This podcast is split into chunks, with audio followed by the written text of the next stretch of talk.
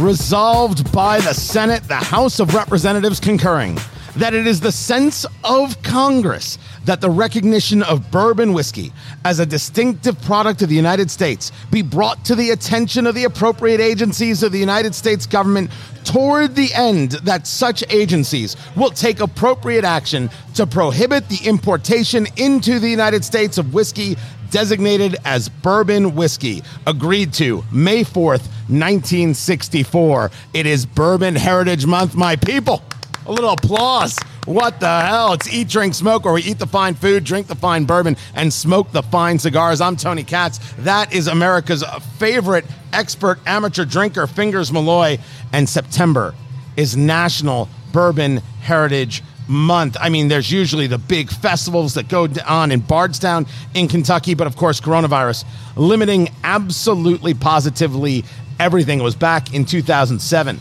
They designated uh, this month, the month of September, as National Bourbon Heritage Month. And we're celebrating by celebrating Kentucky. And to do that, we went with the 1792 small batch. Why 1792? Because Kentucky became a state. The 15th state in the Union, may I add, bluegrass for everybody, June 1st, 1792. We've done 1792. We've done the full proof. We've done some other ones. If you go back and check out podcasts uh, over uh, there, Apple Podcasts, other places, Eat, Drink, Smoke. I don't know if people hear it on radio or uh, on the podcast, Fingers Malloy. So I always say the podcast, but they could Sure, be listening absolutely. to the podcast right now.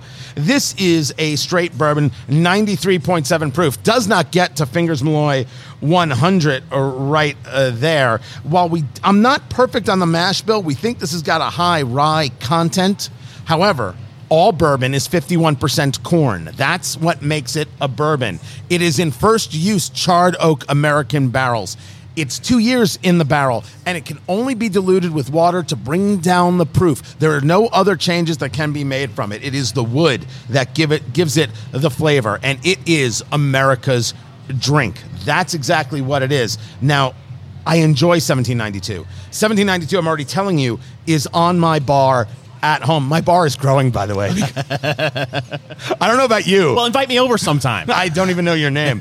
Um, this is on the nose. It's, it's a it's a nice, easy amber, a touch darker than some other ones. I think it leaves a nice nice little uh, bit on the glass as you kind of swirl it around. You're gonna pick up some of that rye. You're gonna get so therefore the spice. You're gonna pick up some vanilla and caramel in the nose. Have you have you done it yet, fingers? Have you Uh, given no, it a, well, I mean, sniff? I have had this many times, but let me say every month for some of us is bourbon month.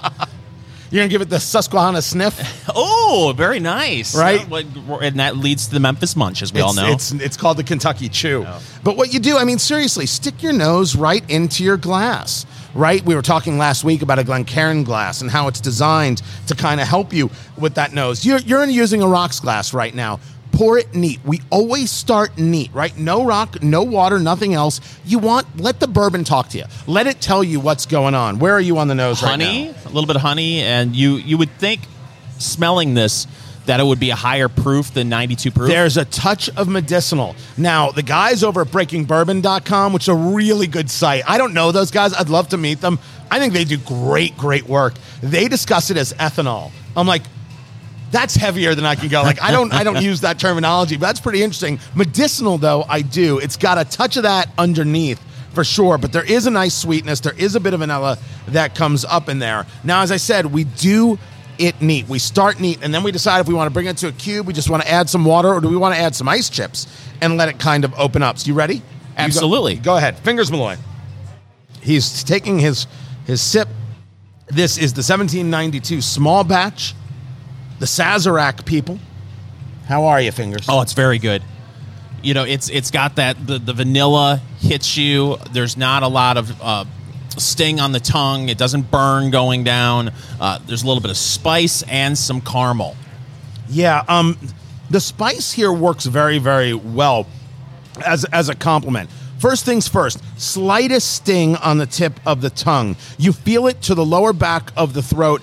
It is resting right now, low chest. So when we're talking about that, we're talking about the burn. Where do you where do you feel that warmth? Not burn in a bad way, good way, good burn. Very good You way, know, yes. not go see the doctor burn. We're talking about happy burn in the lower chest. Oh, and that is warm.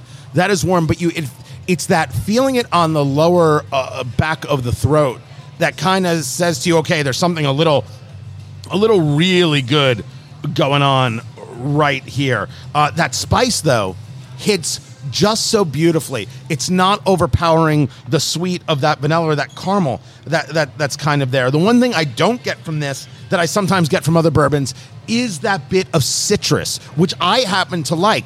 But as I said, 1792 is on my bar. My wife drinks 1792 on a regular basis. Now you moved it right to the cube real quick, man. Oh, listen, we do a I- big rock side right now. I, I like it on on the big rock, uh, but one of the reasons why this is in my liquor cabinet, we talk about it all the time uh, about value, and uh, you know this right here, the the MSRP is twenty five dollars a bottle, Tony. It's nuts. 25 bucks is so good. Compare, I mean, we, we, we it's not that we, we drink things that are higher priced that are that are bad. They're, they're wonderful, but this is just so. This is an everyday bourbon. This is a come home everyday bourbon. This is your weekend. You know you're going to have two glasses.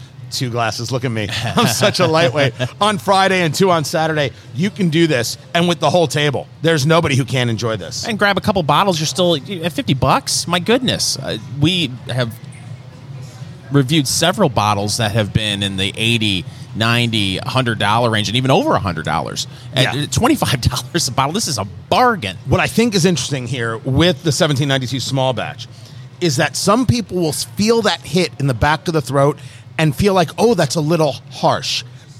I think that's a question of whether you're a first time bourbon drinker or not. I feel it goes away to, to an extent and it, you recognize it, but it's not, it doesn't hurt you. You, you're, you, it's almost a bit of a shock to the system. Oh, oh, look at that right there. Look what just happened to me Yeah. but it's good. But the warmth that comes completely throughout is is kind of sensational. I adore this. Absolutely adore it. It doesn't make you do what uh, Denis Leary called the old man whiskey face. I have never you take a drink and you, you, you, Right. you- your face just clenches up and, and almost like you're in some kind of pain. No, it's a nice little warmth that you feel in the in in, in your, your chest and a little bit on the tongue. I, it, this is delightful. lower lower throat down to the and then the bottom of the chest. It really does uh, skip the top chest. It really is interesting how the two things play off. Uh, bourbon is one of those drinks that just brings people together in a unique way. Bourbon sets a mood. Bourbon sets a tone. You, you, you're not drinking bourbon to pound. You're not drinking bourbon, you know, to spend a night out with the boys or, or, or with or with the girls or anything. Bourbon sets you in a good place, and that and that it's recognized as this all American drink and and protected in that way makes it special. And the people who make bourbon, whether they be in Kentucky, remember, it doesn't have to be from Kentucky to be bourbon. The people who make bourbon, I think, are doing just fantastic artistry. For me, it's always about the art. The flavors and everything else is about what they thought about when they were trying to put this together and that mash bill together. This is National Bourbon Heritage Month. I can't wait because we're going to drink so much bourbon this month. it's going to be amazing. the small batch from 1792. It really should be in your liquor cabinet. This is Eat, Drink, Smoke. There's never too much pumpkin spice in your life. Oh, Am I right? Crying out loud. I'm just saying that everybody loves pumpkin spice. Awful. Without pumpkin spice, how would you know you're an American? Sure, you've got bourbon. Wait till they have pumpkin spice bourbon, Fingers Malloy. Oh, it's already here. Communism. It is Eat, Drink, Smoke. Tony Katz, that's Fingers Malloy. And Krispy Kreme's Pumpkin Spice Donut Collection is available right now. Tell us, Fingers Malloy, you are, of course, America's expert amateur drinker. Um, how excited are you for pumpkin spice? It is ridiculous. It's out of control. it needs to be stopped. Pumpkin spice is not a lifestyle. People need to calm down. This is actually okay. The pumpkin spice donut is fine. Pumpkin spice whiskey, no good. Pumpkin spice Coffee? uh, coffee. Uh, co- does pumpkin pumpkin and coffee go well together in your It's mind? actually not bad. Now, I will admit that there are very few flavors I want in coffee. One of them that I have found that I adore s'mores. So, Target, of all people, makes a pretty good one. So, when I make a pot of coffee, Mm-hmm. it, let- let's say we, I, I use a Ninja. I don't know what coffee maker you use, I use the Ninja coffee maker. I just uh, make some Sanka on the stove. Oh, is that That's it? fantastic. Wow. It's a festival of flavor. That's nice to hear, No, Grandma. I've, got, I've got one of those uh, the the single cup. Oh, the Keurig, Keurig maker, kind of thing. yeah. So I, I like to make coffee the old-fashioned way, you know, like a person. Uh-huh. Uh, and so we put the scoops in, and I use the Ninja. I'm thinking about actually investing in the whole system, attaching it to the water line, and do and spending the money. Aren't you fancy? Yeah, like- like- wow. Uh, it's it's I enjoy it. So I want to like see if I want to fully enjoy. it. In the meantime, I think the Ninja does well. And so you usually use like three and a half scoops of, of regular coffee. Mm-hmm. So that last last half scoop, when they're making a full pot, we use the s'mores. It's a nice bit of sweet. It's really enjoyable. I like it. But normally I don't like flavors in, in, in my coffee. But pumpkin spice isn't the end of, of, of days. You think like you get to pumpkin spice, you get around this time of year. I've known you now for a while. You you get you get hives. Well, it- it's because it's crammed down our throats. And shouldn't it be like you, you know how you're not supposed to wear white after Labor Day? We shouldn't be discussing pumpkin spice in August like we were a couple of weeks ago, where people, you know, corporations were already making the money grab for the pumpkin spice lifestyle people that they had to get the pumpkin spice products out there right now because It's because nobody knows what time it is anymore. Coronavirus has ruined all time and space. So the pumpkin spice original glazed donut is returning, and the pumpkin spice cake donuts, uh, which all right, I like pumpkin uh, spice. Then there's the pumpkin spice original filled cheesecake donut. Which is a pumpkin spice original glazed donut with a cream cheese uh, uh, cake filling topped with cream cheese with cheesecake icing. And the fourth one is the pumpkin spice cinnamon roll donut. Okay. See, this is I don't have a problem with this. This is okay. These are pastries, pumpkin flavored pastry. That's fine. I, I, I must admit though, I'm, I I need to make a confession. Even though I think Krispy Kreme would make a wonderful sponsor here at Eat Drink Wouldn't Smoke. they? Not They'd my be favorite. great. Not my favorite donut. do you, do you like the Krispy Kreme? Well- do you enjoy the Krispy Kreme? to try and save the sponsorship. Yes, I do. I said it's not my favorite. Without Krispy. Kreme, I never would have met my first wife. I wouldn't be able to have children without Krispy Kreme donuts. Krispy Kreme donuts, hot and ready, just like me after a Krispy Kreme Look donut. you. I don't know. Maybe we'll get them. Maybe we won't. Um, no, I don't have any issue with They're with a really Krispy Kreme. sweet. I mean, there there's sugary donuts, and then there are sugary donuts, and Krispy Kreme. Holy Are you one of these guys who finds cake too sweet to eat? No, but Krispy Kreme, especially like the yeast uh, glazed donuts that they make, are Right. just. I mean, you bite into it, and you you you feel like you're you're on a sugar high before you even swallow the. the we should do a whole episode of donuts. Okay. Uh, we talk coronavirus, and, and I feel bad, everybody, uh, that we can't escape these conversations, but the ramifications are just at the very, very tip of being a parent in terms of what it's done to businesses, what it's done to people, and the lockdowns and everything else. Fast food restaurants can't find workers, even though the unemployment rate is still in, in double digits. And, and depending on new numbers come out all the time, right? This is so much of what we knew was going to come from this whether it's people staying at home or figuring out other ways saying you know what? It's it's not worth it to me. They don't feel that the risk is worth the reward in going back to work. They can't get people to show up. And this leads to one of two places. It leads to automation or it leads to closings. That's it. I don't i can't picture there's a third option that happens And as a consumer, I don't know if I'm exactly all that excited about the idea of automation, especially when you're walking up to a kiosk and you know placing an order. Uh, how often are they going to be cleaned? You want to think that they're going to be sanitary, and people are really stepping up. Businesses are really stepping up to when it comes to you know, making sure that their facilities are clean. But still, uh, the idea that you're going to, oh, I'm going to touch this computer screen after somebody else touched it. So, let- so if we were if we were to break down what we think of as, as, as fast food, right? The McDonald's of the world, the Taco Bell's, the Dunkin' Donuts, uh, Papa John's. Well, Papa John's isn't fast food. Papa John's is more delivery, Right. Right? You think of it in that way. So leave Papa John's out. Chipotle, right? Those kinds of places. Would you care if those things were only drive-through?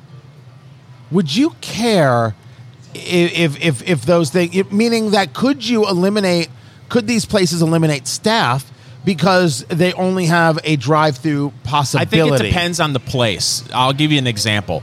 I have never ordered drive-through Subway.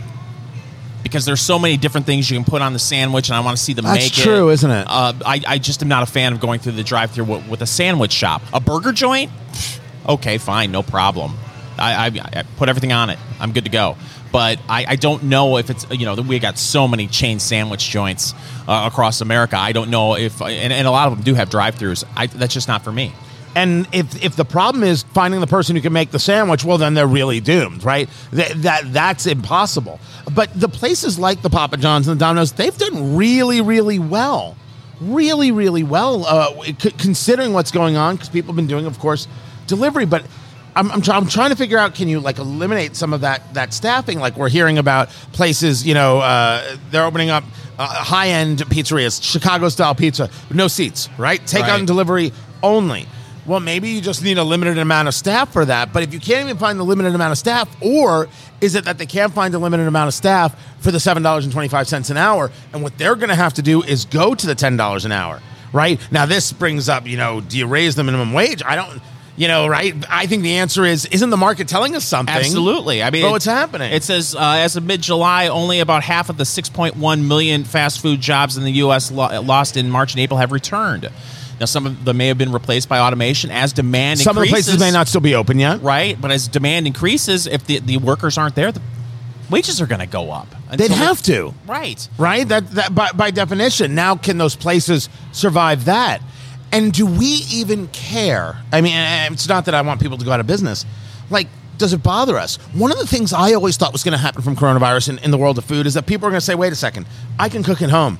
We enjoy cooking at home. We'll do that when we go out." We're going to go out well. We're going to spend, we'll spend the money because we're not going out spending our money in these smaller kinds of things, wasting our money because we're cooking at home and we realized it's cost effective. But we'll go out for the big steak or, or, or, or the sushi or things like that. I still think that that's possible. And maybe this is going to, as often businesses do and markets do, they kind of like self correct. I, I think I'm right. I don't know, but the there's only two ways to handle this: automation or, or you're out.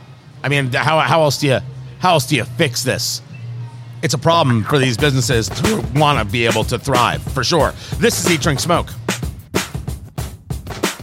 Eat, Drink, Smoke. It is your cigar, bourbon, foodie radio extravaganza. I'm Tony Katz. That is Fingers Malloy. If you miss anything from radio, the podcast is there, unless you're listening to the podcast, in which case, hey, what's up? That's Apple Podcasts. We're at iHeart. We're a little bit of everywhere. You can find us drinking the 1792 small batch out well, 1792 because Kentucky, you know, came into the Union in 1792, and it is National Bourbon Heritage Month.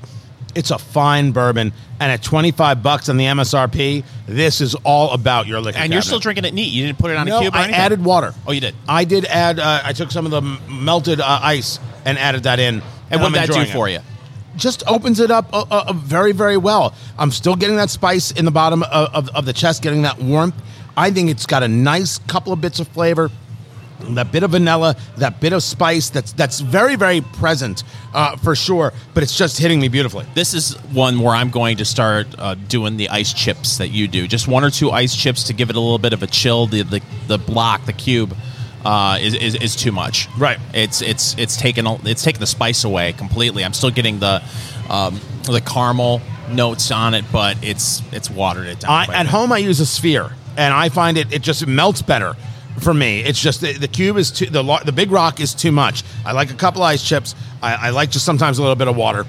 For me, uh, that's what works. What works for you? Uh, that's totally up to you. I'm not here to judge. It's news of the week, fingers Malloy. What do you got? Well, we've been talking for weeks. Obviously, coronavirus has dominated the news cycle. Coronavirus? What's that? Right? And how businesses are adjusting to uh, the new regulations set up by governors and mayors uh, across the country. Some bars are only uh, be able to stay open if they serve food, others have to shut down if they don't have any food at all. Well, Curfews. It's mad. we go to Odessa, Texas, Tony, and a cigar bar called the Ode- uh, Hemingway Odessa was on its last leg until it decided to make some major changes.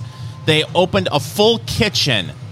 So once again, customers can sit in and lounge, and with any luck, keep coming back. They were just doing the takeout booze and cigars, and and they were struggling. So the owner, Dustin Harris, said he put every last bit of what he could put into the to the cigar lounge into a full kitchen to try to reopen during coronavirus. So I take this two ways. First, good on you for recognizing that you needed to find ways to stay open. You had to adapt to a situation. Isn't that what business owners are supposed to do? Take a look at their situation and say, how do we adapt to this? How do we grow from this? How do we build from this? So I, I, I, I appreciate that. I applaud that. But the follow up is why should they have to? Right. Why did we go about this route as the way that we we, we want to treat people? That we, the way that we we think that we have to do it, that we have to basically subject them to changing who they are in order to fit like like like a fantasy of what is necessary in order to be open. But that said, this, you know, the, the smart business owner is doing just this, right? They're they're finding ways to figure it out. It's like how people figured out curbside works. How many states are going to change their laws about taking uh, a, a, a drink with you to go? Right? You can buy the bottle and just take it with you from your favorite place. So they should, because those rules don't make any sense whatsoever. They've never made any sense. It's always been a bad idea. Now, we never thought of it as a bad idea. They just said, uh, it's, it's just the way it is. These, these, these are the liquor laws. These arcane rules that it's like in Indiana. You want to hear the dumbest law that there is? Indiana, home of the dumbest laws. I love living here. Dumb law. If you are a packaged liquor store, you can sell cold beer. But if you're a supermarket, you cannot sell cold beer. But the packaged liquor store cannot sell cold soda. There, because the mixer, you can't have it cold because people are just gonna like put the drink together right there and start chugging inside the packaged place. Those are the kinds of, of things that are, I only hope, start changing seriously. Well, what troubles me about this story is because of temporary government regulation, this guy has had to completely change his business.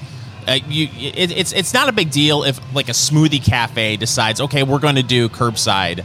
You know, there's maybe not much of a change, but if you're a cigar lounge and uh, a, a, in a bar, and we we've talked about it that there's there's a lot of social distancing going on already in a cigar lounge. Uh, so the people aren't on top of each other like a dance club. Uh, but if to stay open, you have to say, well, I, I didn't want to do a full kitchen, but whatever I can do to keep my business afloat because uh, the, the, the governor has decided that I have to serve food to stay open, I, I guess I got to invest in a full kitchen. That troubles me a little bit. It it should because it's it's the idea that somehow the restaurant is a safer bet. And that's where people get lost. It gets confusing. It gets painful. But good for him for adapting. I have to cheer the adapting more than anything. I'm just sorry that he was forced into it. So if, if, if you're in the area, right? If you're in the area, this this this is down where? In Odessa, Texas, it's called the Hemingway Odessa. Ah, so if, if you're in, I we're on in in Lubbock, uh, of course. We're on in Lubbock on KFYO. A lot of great cigar lounges there. But if you want to take the drive down, check them out. You know, it's worth a little day trip. I think it's a, it's a pretty long trip. You know, it's Texas. Everything is forever. Right. My God, the state is just huge. Next. The Federal Aviation Administration granted Amazon permission to fly its fleet of Prime Air Nope. drones. Nope. Tony. Nope. Nope. No, you don't. Oh my God. You don't want an unmanned aircraft system uh, d- delivering your packages. There is no good that can come from the world of drones. None. Now, I get that it's the future. It's like self driving cars. I get that it's the future. I just want no part of this future. There. Uh, so, so how does it? They got the FAA, FAA clearance. So, what does it mean that they can actually do? Well, according to the fine folks at Amazon, we will continue to develop and refine our technology to fully integrate delivery drones into the airspace and work closely with the FAA and other regulators around the world to realize our vision of a 30 minute delivery. 30 minutes, Tony, or your pizza's free from Amazon. Do we really are, do we really need a phone charger that quickly? Do we need things in 30 minutes? I'm or trying less? to. I'm trying to think of the things I need from Amazon in 30 minutes or less, and the only thing I can think of is sexual aid. What? And I what? that you might need in 30 minutes or less. the moment is the moment and you don't want to lose it. so now I've asked the question, can you can we can this happen at 12:30 in the morning? Um, but I I there comes a moment where we're too broadband. There comes a moment where we want things too quickly. I think it's okay if you wait a day. Am I am I just am I completely out of touch? Uh, name for me the thing you need from Amazon in th- in 30 minutes. I can't think of anything off the top of my head. I mean, unless it's something you know, they've got the the Amazon grocery cart or whatever they call it, and say you know you're going to be cooking something in an hour, and who knows if this is going to be part of the the, the thing. Uh, oh, I'm out of turmeric. I, I don't know. I'm out of cinnamon. Whole Foods is going to have a whole online Whole Foods now. You could shop Whole Foods and have it delivered. You don't even have to go anymore because Amazon owns Whole Foods. So they're already, that's true. They're working on that. But it's still going to take more than 30 minutes if, they, if it was, you had a whole cart of stuff. It would still take more than 30 minutes to get it to you, Maybe if I'm a frustrated, say if I'm a frustrated uh, football fan, which you are. and my team stinks. And what's your team? the Detroit Lions. That is correct. And say I throw a shoe at my TV and I break it in the first quarter. Hmm. Maybe it would be nice to or be able to order a television and have it delivered by the third quarter. the drone is going to drop off a large screen TV in 30 minutes or less. It's one heck of a drone. So Tony. now we have drones carrying 65 inch TVs through the air. Nope. What could did, go did I mention nope? Th- honestly, this is my pumpkin spice. Absolutely not. It's just I, I I I I don't know why I'm anticipating more problems than good, but I am anticipating far more problems than good from this. Scare, it, it's irrational. I get that I'm wrong. I get that I'm wrong, but it scares the living daylights out of me. Really and truly does. This is Eat, Drink, Smoke. So we get a lot of questions about gadgets. All sorts of drink gadgets, all sorts of cigar gadgets, the right lighters to use, the right cutters, ashtray questions, questions about what kind of glassware to use, some like kind of novelty kind of drinkware, you know, where you could hold your cigar in the glass itself. It's Eat, Drink, Smoke. I'm Tony Katz. That is America's favorite amateur drinker, Fingers Malloy. Are we the gadget guys? We are not. Neither are we click or clack. Neither one of us is a tappet brother. Uh, I cannot even pronounce it. I'm going to just say Kate on Twitter because I can't pronounce the Twitter name at all. And it was it was addressed to both of us. It was a gadget, yay or nay? Cigars up beer cigar holder, and it was a link to Amazon. And what it is is that it's this plastic clip that goes around a beer bottle. And it goes around the beer bottle and then it's got a little like cradle on top of it where you could rest your cigar. So you have the beer bottle there and you rest the cigar. And the question is what do you think? And the first thing i said is how often am i having a beer with a cigar? Right. Right? So right there, it was it was a no go for me. Now the picture is of, of a Guinness, so I was like, all right, maybe. And then the, the cigar itself is a La Flor Dominicana. I was like, all right, at least a good, a worthwhile cigar. I love La Flores, uh, so we're all clear. My goodness gracious, are any of these gadgets good or worthwhile? And the answer is the hell if I know. I just don't have an interest in the thing where I need the glass to hold the cigar or the drink to hold the cigar in any way. Well, that's the thing, right? You see gadgets like this or the rocks glass that has the little hole where you can put the cigar in. I'm thinking to myself, well, first of all, with, with this particular contraption, the, the cigars up beer cigar holder, the cigar is so close to the beer bottle. I, am wondering if the condensation will get the Oh, I didn't even consider that, right? wrapper wet. I, I don't know. I, I I'm a simple man, Tony. I've got a left hand and a right hand, and my right hand holds the cigar, the left hand holds the booze, and and it's okay to keep them separated. The one contraption that I've always thought was really great, and for a while I owned one, and I will admit, if I could find the right one, I would I would get one again. It looks like go back to the 50s or the 60s and women would wear hats and they would have this this hat pin, right? This long pin that would fit in the hat. Well, picture that going through when you smoke a cigar down to the end, right? And you want to keep smoking it. Basically, a roach clip for cigars. cigar roach It's- clip. It's sorry, sorry there, you know, FCC. Uh, and so it, it you could slide it through, almost like Spirit, and then you can keep smoking the cigar without burning your fingers. Mm-hmm. Actually, incredibly, incredibly smart. Very simple. You can find like like luxury uh, made ones, um, but or you know like really really fine craftsmanship. That I always thought made perfect sense. Yeah. But the whole glass that holds the cigar, I did not even consider the condensation thing. It just seems not that I, I'm not opposed to you getting one. It seems more work than it's worth. Yeah, I, I agree. The one gadget I'm interested in trying, and I've done some research. Uh, I have an old Zippo my dad gave me, uh, and you know, you you you don't really want to use a Zippo for cigars, uh, but they do have now a, a butane torch insert that you can put in Zippos. So I, I'm going to check that out, and maybe we could do a review on those. We have a whole series of shows coming up reviewing lighters, reviewing cutters. All of that is coming. So so be on the lookout for those. Now some people like when they golf, they have those uh, it looks like basically a chip clip, like where you you wrap up the Lay's potato chips, or do you not do that, fingers? You just eat the whole bag. I, well, I eat the whole bag. Right. So, but for normal people, they may roll it up and be like, okay, I'm done for now. And then that has a place you can hold the cigar too. So you can like clip it onto the to the golf cart and stuff like that. Again, it's it's not it's not for me. I I'm can not see that though it. because you'll see. Listen, I I, I enjoy a cigar, but you'll see guys. Uh, there's footage of like Mike Ditka out on the golf course, and he's he's stare, uh, standing over a ten foot putt, and the cigar is still in his mouth, and he's puffing away. Like he doesn't put it down at all. And I I just I don't know if I could even attempt to try to swing a golf club or putt with a cigar in my mouth. So that would actually be kind of cool because so many guys I see when they're smoking a cigar, they'll just kind of toss it on the ground on the side and then pick it back up. And I can't believe that would be healthy with all the pesticides and stuff that they spray on on golf courses and you're throwing your cigar down there and then picking it back up and putting it in your mouth. prude.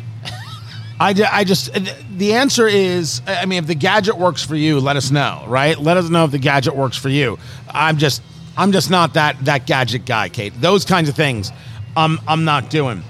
There's a story of a man out of New Jersey which is very much like the limerick uh, uh, having to do with Nantucket. His name is Nate Woodruff and Nate Woodruff wanted to change his life and whiskey saved him, as he says, from a destructive lifestyle. He's got an Instagram account, whiskey underscore Nate, but he doesn't do it with an EY. He does it with just W H I S W H I S K Y, Okay. which is the European way, Canadian way. Americans, it's EY. Just there's there's the difference right there. He uh, noted that whiskey started pulling him out of this dark stage of his life where he was drinking and partying but had no aspirations and no goals. What he wanted to do was try good things. So he got on the road and started hiking through mountains and valleys, these these rustic locations as the story goes, and he would find whiskey and drink it and he'd photograph whiskey bottles and he says it saved his life. Now, could this all be the greatest marketing gimmick ever for this guy to get followers? Um, it's always possible. I'm, I'm that much of a cynic to believe it. But I think there's something real to the idea when you say to yourself, I'm sick and tired of doing the same old, same old. How do I elevate myself to something different? It, there, there is something fun, freeing, enjoyable, satisfying about learning, about gaining uh, an expertise. And the reason I bring this up is, is that Google has ruined everybody.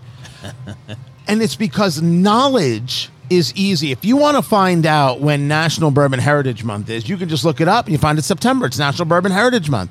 You want to find when Kentucky came into the Union, uh, there it is. Google it. When did Kentucky join the, the Union? June 1st, 1792, 15th State of the Union. Great. But that has nothing to do with scholarship. The idea of understanding what bourbon is, where it comes from, how it developed. You know, you take a look and you take a listen to experts, and you know, you talk about uh, the distilled products of, of of the ancient past, if you will, and the aquavitae, right? Is is is what they called it. But that's different than what uh, that people learn to distill and learn to create, and why they pursued these things. That to me is always the thing that I'm attracted to. It's what attracted me to cigars. It's to be attracted to the art because to say, "Hey, look, I'm smoking a cigar" is one thing. To understand how the the master blender figured out where to get the primings from you know, in the Ligero or in the Seco and, and put that together where they figured out this is the kind of mash bill we're going to have for the bourbon and we're going to leave it in these barrels for six years and wait six years to find out if you were right or wrong. Like that pursuit is the everything. And for us, it's about being able to drink what they created and find what it is our palates like. So I love the story because the story is about the pursuit. It's about finding this this way to something more than yeah, I'm just going to slam a couple back. Well, and I always admire someone who will march to the beat of their own drum. Right. And here you got a guy who was said he was he was depressed and you know going through his everyday life and knowing that he needed to do something different, and he decided to do something unconventional. Which I have always admired people who do something like this. And yes, Tony, when I read the story, I thought, oh, somebody wants uh, a show called The Whiskey Traveler on the Discover Channel, uh, Discovery Channel. We are actually pitching that next Tuesday. but uh, no, I think that this is wonderful, and uh, it's it's definitely worth a follow on Instagram. Yeah, I- and it, it is. I mean, if you're on Instagram, and also uh, you can follow me, Tony Katz. You can follow Fingers Malloy. Uh, you can follow uh, Eat Drink Smoke podcast on Instagram as well. I think I think we hit everything, right? You can also fit some pe- uh, follow some people called the Kardashians. I believe they do a lot of work. They're on, the, social media. It's I, am told. I don't know if this is is factual. No, it's why I love the story. It's absolutely love it, why I love the story. But by the way, whiskey travelers or whiskey travels, we could do that show. Absolutely. We've got time. Well, listen, we, we only have uh, 60 hours a week invested in this show Right. and our other radio endeavors. So, you know, another 10 hours whiskey traveling. Challenge accepted. Check out the 1792 small batch for yourself. You're going to love that bourbon. This is Eat, Drink, Smoke. It doesn't matter which cigar you smoke. The question is, are you enjoying the cigar you smoke? There's no sense, no value in smoking a cigar you're not enjoying. And if you say to yourself, well, I spent money on this cigar, it still doesn't make any sense. That's why we're smoking the Davidoff Nicaragua. This is Eat, Drink, Smoke, where we eat the fine food, drink the fine bourbon, and smoke the fine cigars. I'm Tony Katz. That right there is Fingers Malloy. The Nicaragua is a cigar you might actually have to search for, and the name tells the story because this is Nicaraguan throughout. The wrapper is a Nicaragua Rosado, and it has binder and filler that is Nicaraguan as well. We're doing this in the Toro size. The Toro, it's a Vitola. The Vitola is a shape. That's all it is. Don't let the fancy jargon fool you in any way. The Toro is a pretty standard cigar shape. It's five and a half by 54. What does that mean? It's five and a half inches long. Teehee. Always makes him laugh, that Fingers Malloy. And the ring gauge is 54, how thick it is around. To give you an example, 64 is a full inch around. So 54 is the very top of where I'm comfortable in terms of how it feels in the mouth, the comfort that you have with the cigar. I'm also a guy who likes Lanceros. Those are the long, thin cigars. People find them too dainty. I find them incredibly, incredibly flavorful. 2013, this was a top five for Cigar Aficionado. This was an absolute winner of a cigar, and I enjoy Nicaraguan cigars. I enjoy the flavors of those more than I enjoy the flavors of things from the Dominican. It's not that I don't find Dominicans that are just absolutely positively wonderful, but I like the leathers, the creams, those dirt kind of flavorings. We have just lit up Fingers Malloy. Uh, what, what, what's your first take? Well, I'm amazed uh, right away, right off the bat. The, it's very creamy.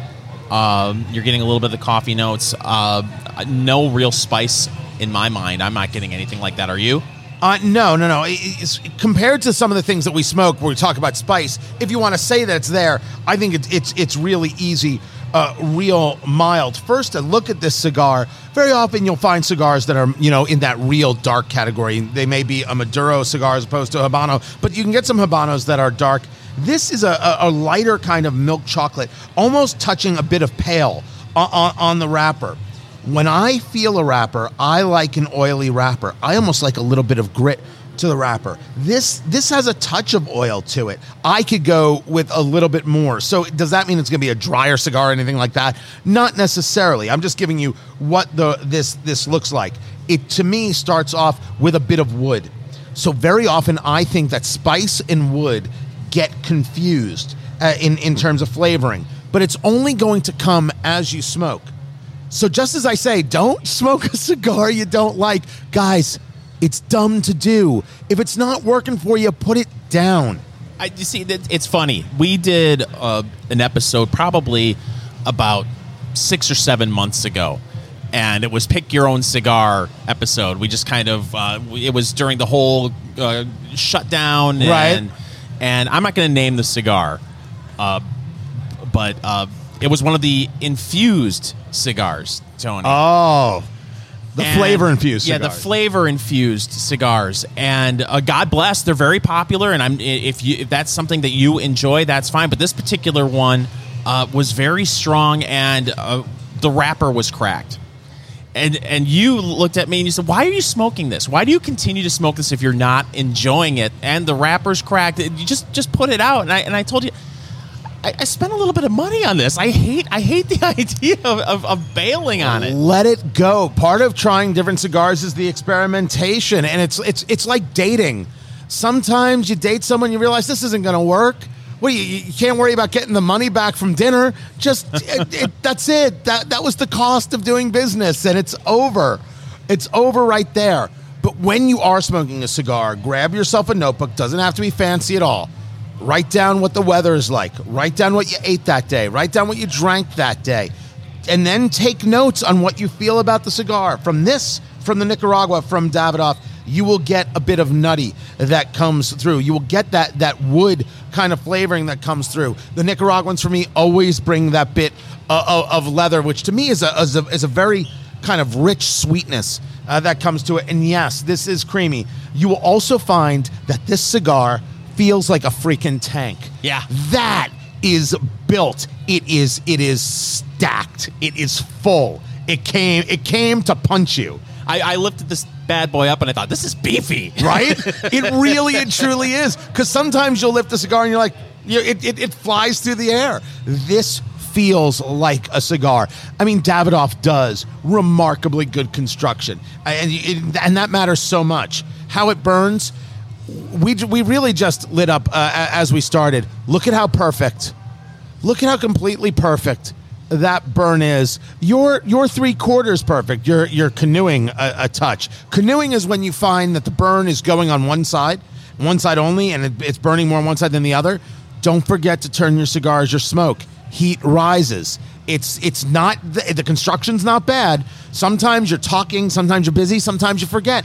Just turn it and play with it. And if you have to put a little heat to it to kind of even things out, remember that's because you're OCD and it's totally normal. If you're in a cigar lounge, look around. People do it all the time. That perfect burn is a big, big deal to to the enjoyment because if it burns too much from one side, you're not going to be able to get the full effect. You're not going to get everything that it was meant to offer. Very Uh, easy draw. super easy. And, uh, well, now the question needs to be asked, Tony. How much am I paying for this? Per stick? Nine million dollars. Oh, wow. Um, the the Nicaragua is going to be one of those cigars that you don't necessarily find everywhere. So if you spend somewhere between twenty and thirty dollars for this stick, don't be surprised. Now the question is, is that worth it? I put forth to you absolutely because your job is experimentation. So it's absolutely worth it. But it's not worth it if you're if you're going to be sitting around and drinking a few drinks and, and and that's more important to you. It's worth it if you're going to take the time with a friend to go over it, right? What is it telling you? What is it saying to you? The flavors of the Nicaragua work for me tremendously. I also have a hundred cigars that I can name for you that come at different price points, some better price points, if you will, if, if, you, if cost is the issue, that will give you the same types of feels. But there's no doubt that what Davidoff does and what the Nicaragua does is just really excel at providing you those flavors, those leather, those woods, those, those nut flavors. And again, construction matters. Earlier today, I had a cigar that when you were pressing on it, you just felt it was spongy. You just felt, and you realized, man, this was not this was not a well wrapped cigar, and that's that's disappointing. And I didn't finish it because I don't waste my time. Oh, see, I would have finished it, depending on how much I spent on it. Uh, but this is definitely not a golf course cigar. We talk about No, that. This no. is something you want to sit on the back deck, or maybe after the round is over at the golf course and have a couple of beverages. Uh, but uh, if you wanted to stay in the Davidoff family for a, a golf course cigar, we've talked about the three x three before. I mean, it's very inexpensive. Oh, the, but yeah, but the three by three is a cigar. Like if you just need to give them away to a bunch of people, Yeah. it's it's great and an easy way to do it. if you drop it in the sand trap, you're like, eh, oh right. well. This you'd be bothered if you dropped it in the sand Absolutely. trap. Absolutely. And this is offering you something that you got to take the time with. It's worth taking the time. This is the Davidoff Nicaragua. We're doing the Toro here, uh, five and a half by 54. Uh, there's solid flavor here. There's worthy flavor here, and there are multiple notes.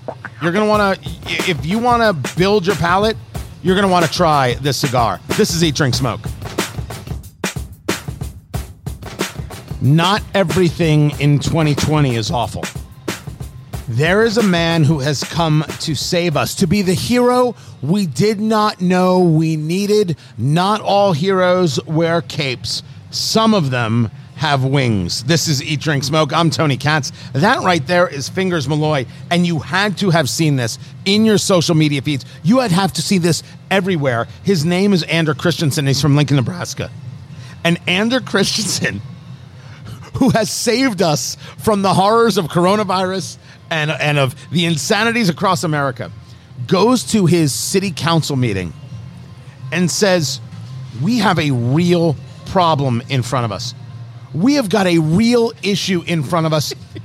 the children, Fingers Malloy. Someone think of the children. What about the children? The only, you know, it's like the Matrix. I cannot explain it to you.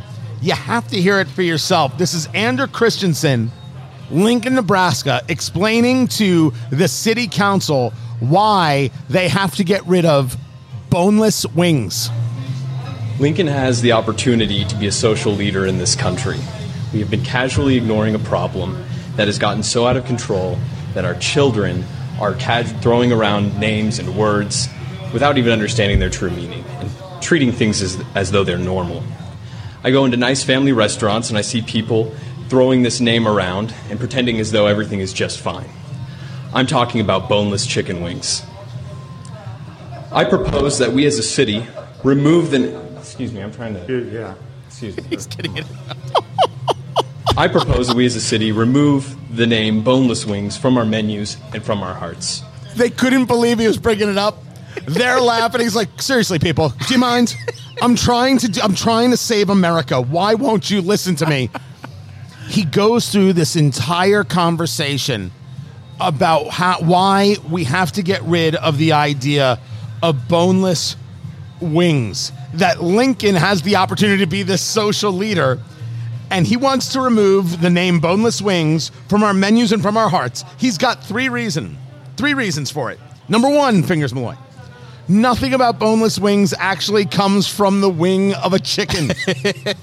we would be disgusted if a butcher was mislabeling their cuts of meat, yet we go around pretending as though the breast of a chicken is in its wing. That's genius. Yes. That is thinking on a meta level. Spectacular. Number two, boneless wings are just cuts which are already boneless. I don't go and order boneless tacos. I don't go and order boneless club sandwiches. I don't ask for boneless auto repair. you know, uh, it's not that I'm necessarily opposed to drug use, but I have never done that. That's that's unbelievable that you could write that down. I don't ask for boneless auto repair. and here's number three: we have, we need to raise our children better. They are raised being afraid of having bones attached to their meat. That's where meat comes from. It grows on bones. We need to teach them that a wing of a chicken is from a chicken and it's delicious. This is the hero we always needed. Now, here's the best part people agree. Like, this is the new, you know, on, I it used to be on Facebook is the dress blue or is it white? Is it blue and black or is it white and gold? And people can see it different ways. This is that. Whether people believe boneless wings should be called wings, he wants to rename them either buffalo style chicken tenders or wet tenders, or we could call them saucy nugs. Which I'm pretty sure is a title already existing on Pornhub. I was going to say that was my rap name in college. It's so good. It has gone viral, and this was on like public access television. And people are watching this, and the best is he's done. And one of the council member goes, I, I, "I'm sorry, I gotta, I just have to let you know, that's my son." Which is the best kicker that's possibly out there. But this guy has set off a firestorm because he's right. I mean, people are going to argue it just for the sake of arguing it because why not? He gave us something fun in 2020, and for that, the guy deserves a freaking medal. The mayor of Lincoln, Nebraska should honor him. Uh, he should be the mayor of Lincoln, Nebraska. Are you kidding me? But here's the th- here's what I have a problem with. It's it's not how he frames his argument. He's absolutely correct. It's it's that people take sides. Whether you should even be able to order boneless chicken wings. People get offended if you go to a wing joint and you can give me the boneless wings. Oh, there are some people that just are absolutely apoplectic about, oh my, how, how, how could you eat boneless wings? There's nothing wrong with having a chicken nugget. Nothing wrong with having a chicken nugget. I could eat a chicken nugget right now. I'm not even hungry. I Right? could totally eat a chicken nugget A right now. spicy nug?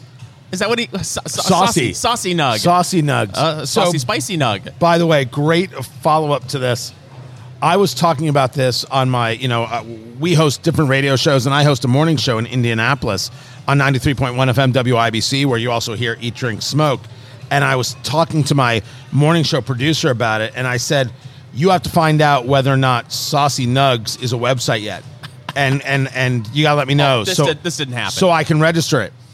He's like, oh no no, it's available, but it wasn't with an S. It was with a Z. He registered it. He bought it. He built a website. So if you go to Saucy Nugs, Oh, that's beautiful. N U G Z, saucynugz.com, son of a gun built a website. His family is in the concessionaire business. So all the big events that go on around around town, you know, where they've got the like the, the food trailers and stuff, his family does that. I think they're actually going to put together a food truck That's great. called Saucy Nugs. And the best is this is Saucy Nugs. Saucy Nugs is a page to end the term boneless wings because boneless wings do not physically exist. And he they built this in an hour. Built this in an hour and I'm like, you know what? I need him to build my website. This is not bad. This is absolutely not bad at all. There is so much fun lacking in America. Look at what it is that we are kind of like reaching for and gravitating to. The best part, Lincoln should go with this. Lincoln should ban the term boneless wings in in Lincoln just Oh, just for the celebrity of the thing, just for the cachet of the thing. We're the home of saucy nugs. Come to Lincoln, Oh. home of the saucy nugs Saucy nug capital of America, Lincoln, Nebraska. of the world. Think big. Oh. think big. It used to be Chernobyl, oh, oh, but they all too soon. No, too, soon. too soon. it's so great. These people don't know how to take advantage of opportunity. One of the places that has taken advantage of opportunity recently is Danbury, Connecticut. Danbury, Connecticut, for whatever reason, became the ire of John Oliver on the show last week tonight on HBO. Like, whatever. He's all upset with Danbury, Connecticut. I don't know why. He, oh, he, he picked this, but he's upset with Danbury, Connecticut. So Danbury's like, okay, you see that sewage treatment plant? That's now the John Oliver sewage treatment plant. You know what's so great? And that's brilliant. You know what's so great about that is too often politicians try to be funny and it falls flat. Oh, yeah, they don't know how, right? Right. That's funny. It's unbelievable. it's To where John Oliver probably was thinking to himself, okay, that's pretty good. I mean, I think he talked about it and, and whatever. But like it's you're allowed you're allowed to defend yourself. You're allowed to speak up for yourself. You're allowed to have fun. If Lincoln doesn't take advantage of this, they're deranged. It don't miss out on a perfect, perfect opportunity. And maybe get a couple of tourist bucks and then build a statue to this guy, the saucy nug king of Lincoln. This is Eat Drink Smoke. Eat, drink, smoke. It is your cigar, bourbon, foodie, radio extravaganza. I'm Tony Katz. That is Fingers Malloy on Facebook, facebook.com slash eat, drink, smoke. A review of the Davidoff Nicaragua. We're doing the Toro, people. It is five and a half inches long uh, with a 54 ring gauge. It is Nicaraguan throughout, and it's just got that nice wood, those leather, those creams built like a brick, you know what. This is great construction. And so far as we get into the second third of this cigar, every bit as, as enjoyable as I thought it would be. Everything I expect from a Davidoff, uh, everything I like about Nicaraguan cigars, fingers, just a flavoring that works all over the place.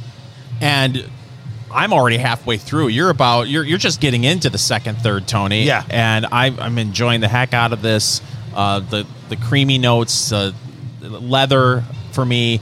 Um, unfortunately, I'm I, I'm pairing it with a diet soda. Uh, that's Why? not it's not going so well. I should have ordered a coffee. Uh, but man, the a, a very smooth, easy draw. It's the the construction's fantastic and an even burn. Definitely it- it something is. should be in the It's- humidor. It's, a really well constructed cigar. Uh, there is, if if there's a spice to it, it is very very muted. It doesn't really hit for me, but the nuts and and and the leather, it works very well. This Davidoff Nicaragua, you should try it for yourself when you get the chance. It is time, fingers Malloy, for news of the week. Well, coronavirus, Tony. What? Right. What is that? It's dominating the news cycle as uh, it has been for I hear that's an old old wooden ship from the Civil War. I What- think I've done that joke already. Yes. So okay, it so just works so well. Thank you, Ron Burgundy. well, the travel industry has struggled trying to navigate the rough waters of the coronavirus age. Uh, United Airlines recently announced that they were no longer going to collect change fees for passengers that wish to change their tickets. Well, now the other airlines are following suit. Delta Airlines and America Air, American Airlines announced that they would eliminate change fees effective immediately, and Alaska Airlines did the same. you got to get people to be willing to go from point A to point B, and they need to be able to have the luxury of moving because who knows what a state is going to do at any second and change the rules. You got to be able to change with it. So, so much of this is, you know, trying to deal with a customer who has to deal with a changing environment that they have no control over. Uh, the question is, are people afraid to fly? You are just a week away from getting on a plane. Yeah, and I'm wondering what I am going to uh, run into. This is a great policy. Are you are you nervous? No, I'm not nervous, but uh, you know, I was nervous booking the, the flight at the time because of stuff like this. It's not just what the state is going to do where you're flying as far as the lockdowns, but your state may say, "Hey, if you're flying back from a particular state that had a spike, uh, you're going to have to self quarantine for 14 days." You're seeing that a lot around the country. So I was nervous about that. Now that we're it seems like the numbers are going down and governors are sort of relaxing their executive orders. Uh, I'm not nervous, but it's going to be interesting to go through TSA with a mask on. Uh, what, what do you encounter? What is the TSA line going to be like? These are all the things I'm thinking about. Do you have to show up uh, two hours early instead of 90 minutes? I, I know I'm flying. Uh, can I mention the airline? I, I guess so. I'm, I'm flying Southwest. They'd be a great sponsor for Eat, Drink, Smoke. Absolutely. Well, uh, up until I believe the end of September, uh, the middle row seats are empty. So you either get a window or an aisle seat, which is nice. And you because- prefer the middle because you like strangers. well, of course, everybody needs a tender touch. Uh, but here's here's the deal. I, I with with Southwest, you have to check in, you know, 24 hours prior. And if you're, I'm a big guy. I'm 6'3". I'm I'm uh, a very svelte 270. Uh, so you don't want to be in a middle seat. You want to be in an aisle. You want to be by a window. So you've got to check in early, and then the stress of getting you know the, the right number to be able to ensure that you have an aisle versus a, An window opportunity. seat. Yeah. So it's, this. Airlines are doing what they can to make customers feel more comfortable flying. if airlines were doing what they could to make people comfortable for flying, the drinks would be free. And they haven't gotten there yet. Now, that's a good question. Do they even serve drinks on the plane? I had a friend who flew a couple of months ago, and drink service was suspended. What they were doing, they were handing each passenger a little baggie that had a little bottle of water, uh, a wet nap, uh, prescription But drugs. could- you- no, they weren't doing that, but they, were doing what they could to make Well. people comfortable. Looks like I'm flying too. But you can take off the mask to, to, to drink, of course. So I don't know how they're feeling about all that. One of the things we haven't heard of is people getting coronavirus from planes. That has not come out because when that happens, well, then it's then it's really bad for the airlines, and they're furloughing people. I think it was American or is it United? I don't want to get it wrong. One of the airlines, let's say. How about that? Yes. eighteen thousand people. Right. That's a lot of people. what you're seeing on airplanes is the mask battle, right? Where you're seeing passengers refuse to wear masks and then they're escorted off the plane. Uh, well, No, what we first that's nuts. If the plane has a rule, the plane has a rule. What we're seeing are people getting in fights before they get on the airplane, and I understand. I have the answer, fingers Malloy, to to to this, and it's it's happening everywhere. People are getting into fights with with the people who work the ticket desk or, or work the, the gate. I should say they're getting in fights with each other, and here's why it's happening. And this is Tony Katz's stick up the butt moment. Oh, I don't know Is if we this have a new sou- segment? It might be. okay, I, I got. Oh, we, we need a sound clip. We need. It was something. If, Okay. if, if someone could just, uh, can we fix it in post? Here we go. Beep, whoop. There you go. That was terrible. Here is my theory. The reason people are ridiculous and angry and, and, and nasty at airports is because they show up in their pajamas. My theory goes somehow, somewhere in American society, we decided it was okay to fly on a three hour flight in a tank top and flip flops. You think, or the, I shouldn't say you, you're perfect. I wear These- a suit suit on a plane. Hold on a second that would that would solve the problem these people show up as if they don't have a care in the world as if no one else matters but them and they take that attitude with them and they play this game of oh i'm in my pajamas because i want to be comfortable you're not comfortable you're disgusting What's even worse? it's wrong are the people who treat it like it's their living room and they decide, oh, you know what? Who needs these shoes? I'm on a four hour flight. And now if you're wearing socks off. that's fine if you're not wearing socks i think that's that's a, a, a little bit I, weird even if you have socks on. But if you're already Oh. on the plane, I- that part doesn't necessarily bother me. But if you're in a tank top, you're wrong. If if you're in your pajamas, you're wrong. I do believe, and I do this. You've seen me do it with your own eyes. When I'm on a plane, I wear a suit. I travel in a suit. Do I take off the jacket when I'm sitting down? Yes, I do.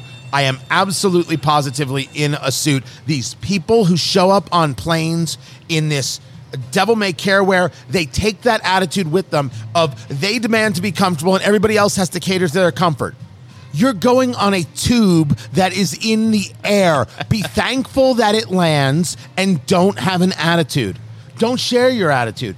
Don't have any personal kind of feelings about the plane. Get on, take off, land, be happy. That's all it takes. And I think that you got to actually dress the part. I think you got to actually put yourself in the right mindset. That's why I think these fights happen because everybody has this entitled mentality, and the entitled mentality is ruining us. I think what's happening is social media is bleeding over into the real world, where it's one thing to make a snarky comment or a snotty comment uh, on a keyboard on your computer or on your smartphone. It's another thing to take uh, your little snarky attitude uh, into real life and, and to the airport. See, mine is about a weird personality quirk. Yours is about a dystopian nightmare. so I'm gonna. You're you're probably right, but I'm gonna stick with with, with mine. That's been Tony Katz's stick up the butt moment. Quickly, Tony. Yes. 26 years after Snoop Dogg released Gin and Juice, Snoop Dogg has announced his venture into the spirits market with his very own Indoggo Gin. Is that right? Gin. Have you ever had the gin and juice? Oh, it's tasty. Uh, Well, it makes me laid back with my mind on my money and my money on my mind. Isn't that the truth? Indoggo, is that what it's called? Indoggo. Ah, it's a good name. Hey, Ryan Reynolds sold his gin for $620 million. Clooney sold his tequila for a billion dollars. Why Brad Pitt just introduced the champagne. So so why not?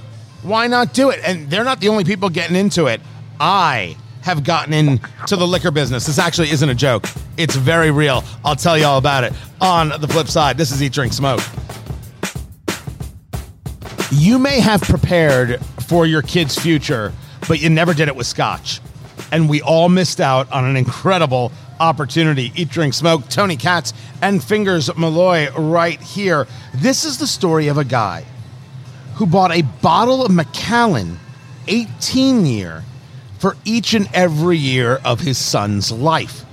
So he ended up buying bottles since 1992 every single year buying another bottle of Macallan 18 year. Now, this is some nice stuff, some nice scotch right here. So, all in all, he spent $6,600 on scotch. That's a fair amount of, of money. His kid's 28. The kid then was able to take the entire collection and sell it for $50,000 out. and put it as a down payment on a house. And I'm sorry, that's brilliant. And I'm sorry I didn't do it. I'm disappointed in myself. Who needs government bonds, Tony? I mean, what, what, what- what- what kind of return on investment do you get on a bond? It's scotch, baby. Wow. It's so great. It's such an absolutely terrific, wonderful story of just like this thing to do for your kid. And he probably thought it was fun. He was like, whatever, it'll just sit there on the shelf. And the next thing you know, that's a fantastic investment. What now? I you may have done better in the stock market. Don't get me wrong. Right. If you had bought Microsoft in '92, you know, and and and today, but that's just so great. What's That is interesting is, brilliant. because it doesn't age in the bottle, right?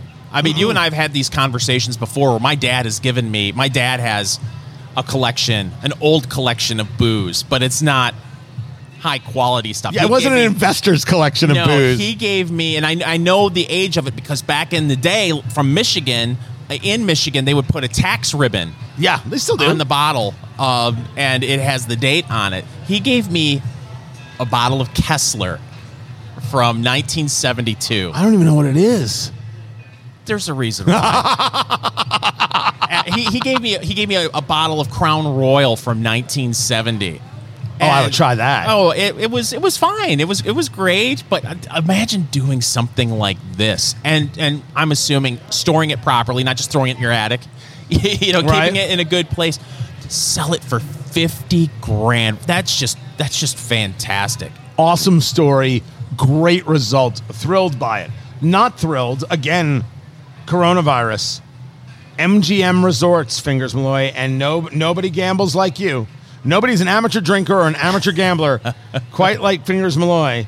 MGM Resorts has laid off 18,000 workers. They're officially terminated, including 3,100 at the Borgata. Yeah, Holy crap. And the Borgata, listen, you grew up on the East Coast, right? Uh, the Borga- Borgata That's is Atlantic the, City. That's the signature hotel casino in Atlantic City, as, as, as far as I know. Everybody talks about the Borgata. That's the nicest place Right. In Atlantic City, and it doesn't surprise me at all. I mean, it just doesn't. Uh, You're you're seeing videos of these vloggers who who go to to say Vegas and see how the machines half of them are turned off. You don't need as many people maintaining the, mach- the machines. Uh, the the restaurants are gutted. I mean, th th- there's no buffets, or if they are buffets, they've totally reinvented the buffet in Vegas. I was just at a casino on my way home in Michigan uh, on Monday, and to see that casino uh, again, the the machines, half of them are turned off. They're they're not as crowded. People are worried. You know, it, it is a place. Uh, let's face it. You're you're touching screens there, there are a lot of places where you could pick up the virus. It's still odd to me to see people walking through a casino with a mask, smoking a cigarette. They'll pull the mask down, take a drag, put it back on. Uh, but no, this this breaks my heart because I don't know how quickly or if ever these casinos will fully recover. I, I no one no one knows and it's it just more fallout as i said we're just the starting learning where the fallout is going to be speaking of fallout papa john's the pizza people they put out a poll on twitter once and for all is pineapple acceptable on pizza and the results of the poll 50-50 because Papa John's is now partnering with Dole to provide pineapple for for their pizza, and it's 50-50. You're a pineapple guy. Yes. You're there. I love a pineapple pizza with some sort of spicy pepper, whether it's Banana banana, pepper. pepper. or jalapeno. Uh, boy, you you want to get into a heated argument, especially on social media. You throw out a picture of your pizza that has pineapple on it, and the hate that comes following that photo posted on social media. I- just don't get it because there's a lot of weird toppings on pizza I've never understood. like, Uh, anchovies. yeah, not my not my favorite, but I think it's a question of you know the the, the sweet, spicy, salty thing going on uh, right there. Like, would you rather have anchovies or pineapple? Are you a pineapple guy? Oh, I would do pineapple over anchovies any day of the week. Anchovies only work in a Caesar salad. I do like a classic on the Caesar, and I'll do anchovies in that, and certainly anchovies in the Caesar dressing, without without question. Um, but no, pineapple's fine. It- It's not my it's not my favorite. I'm not rushing to it. I'm not a big ground beef guy on a pizza either. And I obviously I like ground beef, but on pizza I would rather have sausage or pepperoni. I don't think I've ever had ground beef on a pizza. oh, it's a thing. Yeah. I, I like veg. I like I like if, if I, I'm as I said before, I'm a purist. Just give me cheese. But if I do have to do a topping, right? Uh, onions, peppers, mushrooms. That's that's what I like. It's Chicago style pizza pizza or is yes, it a of course. Of course, it's pizza. It's not. It's not. A It's not a casserole? It's pizza, and it's fine, and it's good. Now, Snoop Dogg has his. Now, what kind of liquor is this that Snoop Dogg is It's doing? by the gin. way? It's a gin. Gin and juice, Gin and baby. juice. Right. So Snoop Dogg launched his line. You said The Rock now has a line. Tequila. Dwayne Johnson. Yes. Who had coronavirus? Turns out him and his whole family. And, you know, hopefully everyone is fully recovered. It, it sounds like he made the announcement af- Afterwards. Well after. Uh, so we hope everyone's so he's got tequila line. You know, Clooney sold his for a billion. Ryan Reynolds, Deadpool, sold his gin for 620 million. And when I said I have my own line, I'm not joking. This started in March. And as things were shutting down, and you know, I'm big into the hospitality industry and want, wanting to be supportive, and people were losing their jobs and th- it, losing all income. And it turns out there were some groups that, you know, they're like almost like unions that provide grants to hospitality workers, bartenders, servers, barbacks, uh, kitchen staff to, to help them out. And I'm like, that's awesome. I want to be a part of doing that. I, you know what? I should I should develop my own line and we could sell it and, and give the proceeds and do it. And so I got together with Corey Johnson, who owns Blend Bar Cigar in Indianapolis, and they're in Nashville and Houston and Pittsburgh. And it's where we record, right? Is that is that blend. And we look forward to getting to your cigar lounge in your town, where we will travel soon enough. Uh, and said, I want to do this. You think you can help me do this? He's like, Oh, definitely.